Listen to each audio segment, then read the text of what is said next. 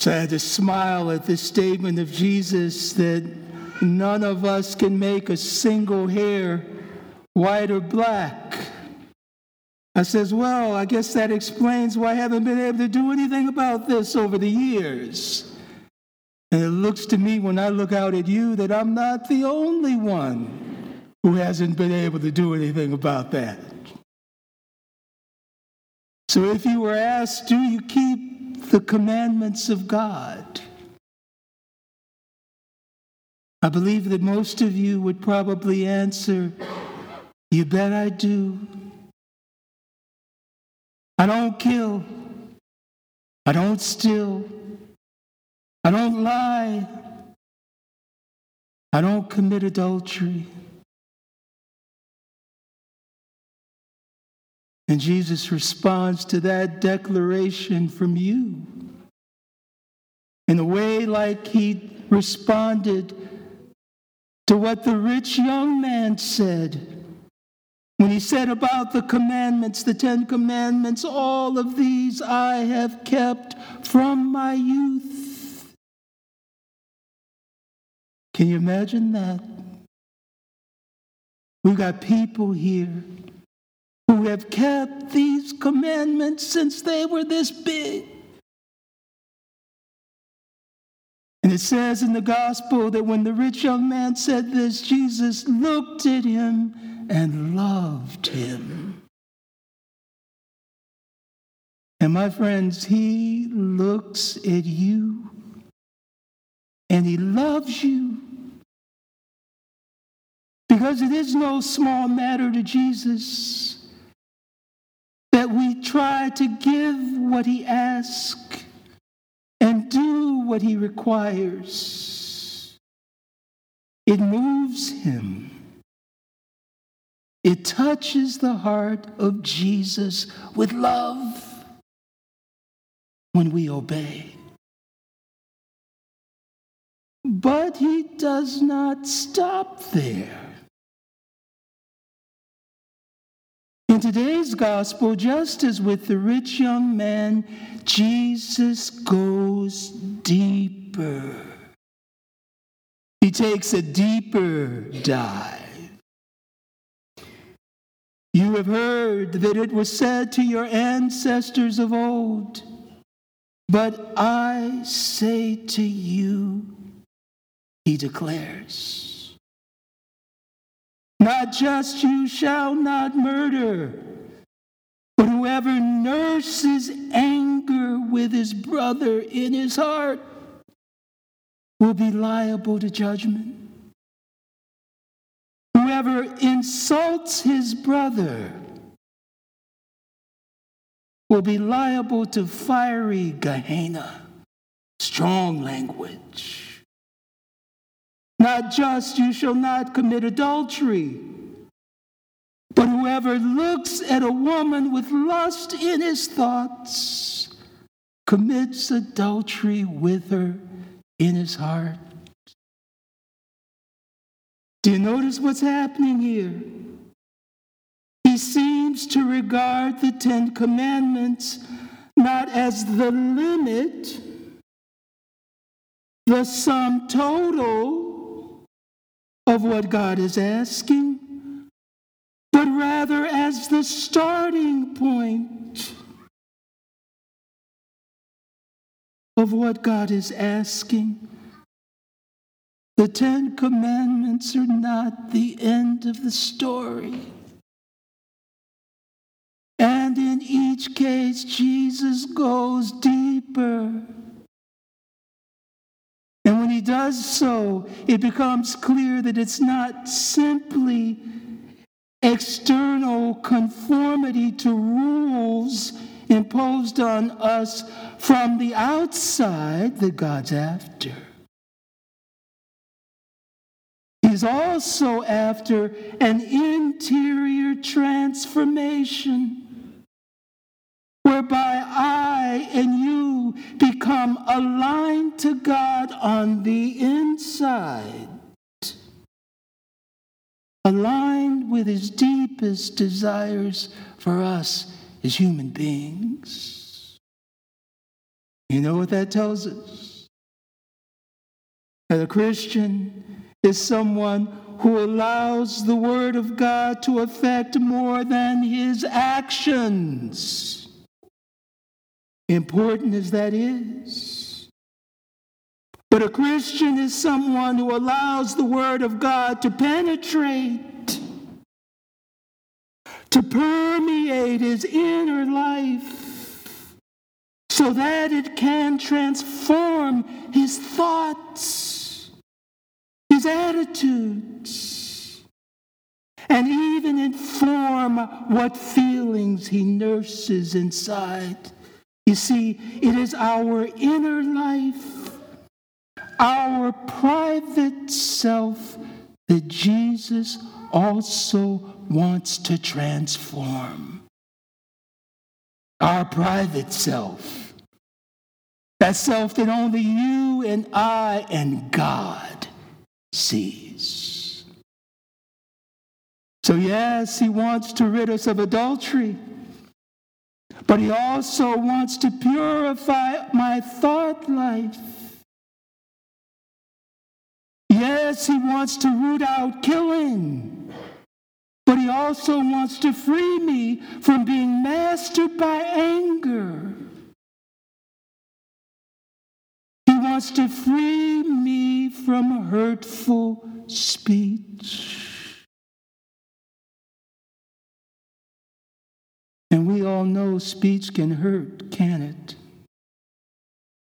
Especially when that speech comes from those who owe you love, those who are closest to you, who ought to honor you, and instead they dig a dagger in your heart with their words, and it hurts. Jesus has come to purify the heart from which hurtful speech comes. He takes the deeper dive. Now, why is he diving deeper? Jesus is urging us to pursue holiness. Yeah, me, urging us to pursue holiness. It means to be holy is not for the select few or for the religious elite, whoever they are. I don't know if I met any of them. Well, maybe John Paul. John Paul II, you that guy they made a saint? Mother Teresa, that woman. But Jesus is saying, that holiness is for everyday, common folks like you and like me.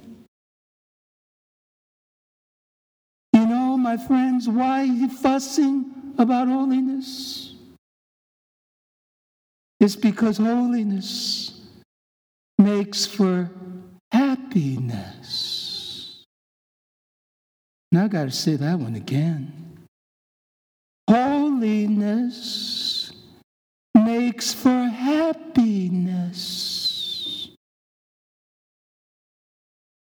What a different way of thinking about religion.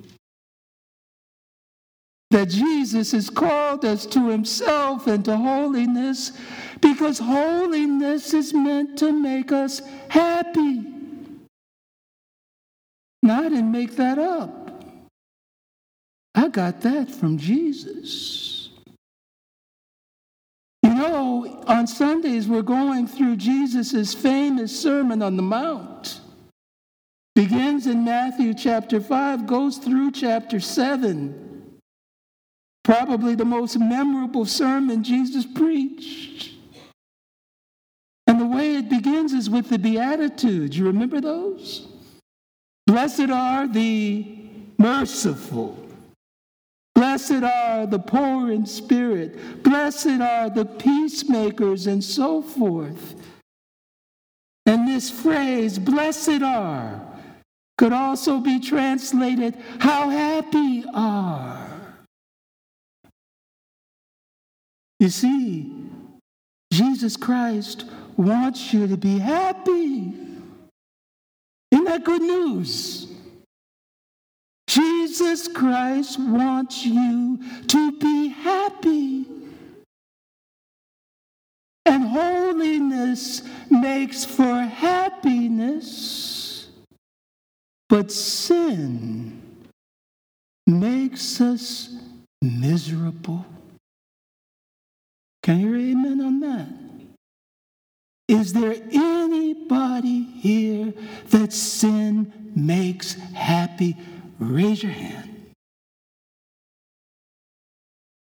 Now, sin can give you pleasure, can it? But when the pleasure fades, oh, what misery! Wherever you have a relationship where misery is reigning, when you trace the misery to its roots, what do you find? Sin. Have a marriage where they used to be happy and now they're miserable, and you trace that misery to its roots, what do you find? Sin. Sometimes you find misfortune, but we got a habit of responding to misfortune with sin. Or you take relationship between parents and children that's gone sour. And you trace that sourness to its roots, and what do you find? You guessed it, sin. Jesus wants you to be happy. And so let me ask, let me pose a question. Do you just want to get by with God? Is your sole concern What's the minimum requirements I need to meet in order for God to let me in heaven. If that's all you're aiming for, the minimum requirements, you know what? Jesus looks on you with love.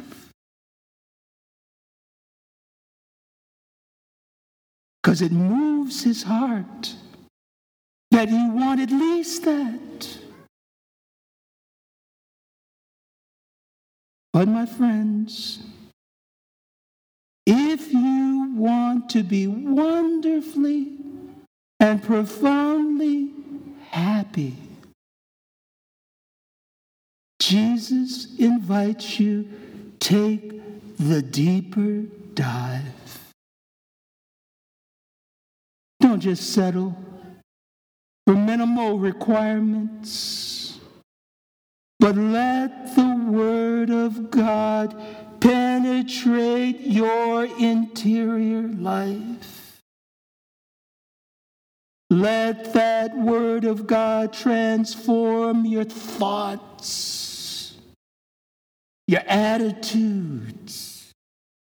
Let it shape your response to those feelings that arise, those negative ones.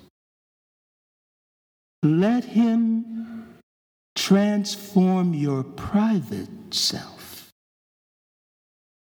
And then, my friends, you will be on that pathway that Jesus says leads to happiness.